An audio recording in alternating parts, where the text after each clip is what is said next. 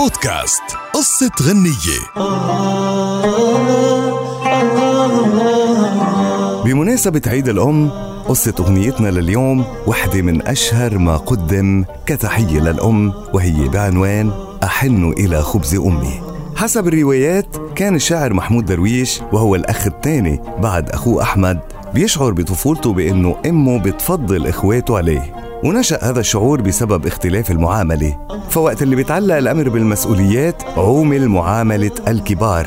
وقت اللي كان يغلط يوبخ كالصغار. مما ولد لديه مشاعر سلبية تجاه والدته تحديدا ظنا منه بأنها ما بتحبه مثل إخواته. وكبر هالشعور معه إلى أن جاء يوم عام 1965 واعتقل على خلفية إلقائه لقصيدة شعرية بجامعة القدس دون أخذ تصريح. ورحل إلى سجن الرملة وبعد فترة أتت أمه لزيارته بالسجن حاملة معها قهوة وخبز. ولكن الجندي منعها وسكب القهوة على الأرض وبعد مقاومة منها وإصرارها سمحوا لها بزيارته. وقت اللي شافته احتضنته وصارت تبكي وأحس حينها الشاعر محمود درويش بأنه عاد طفل صغير بين إيدين أمه. وشعر بحبها وأدرك أنه كان مخطئ كل تلك السنين. وأنه ظلمها وبعد ذهابها ما لقى شي يعبر عن أسفه واعتذاره لأمه إلا الكتابة. فكتب هالقصيدة على ظهر ورقة الألومنيوم لعلبة السجائر.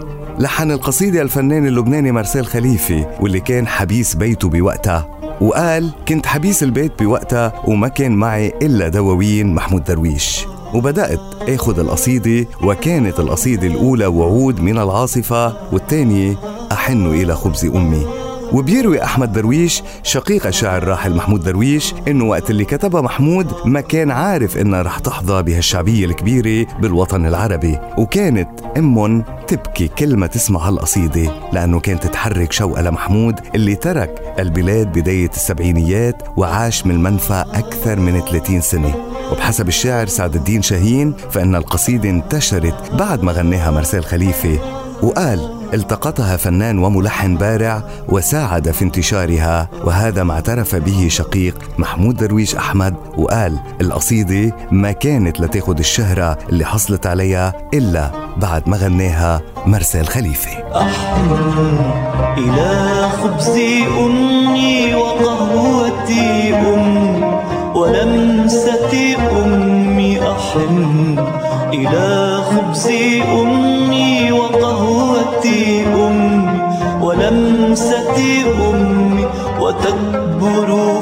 في الطفولة يوما على صدري يومي وتكبر في الطفولة يوما على صدري يومي وأعشق عمري لأني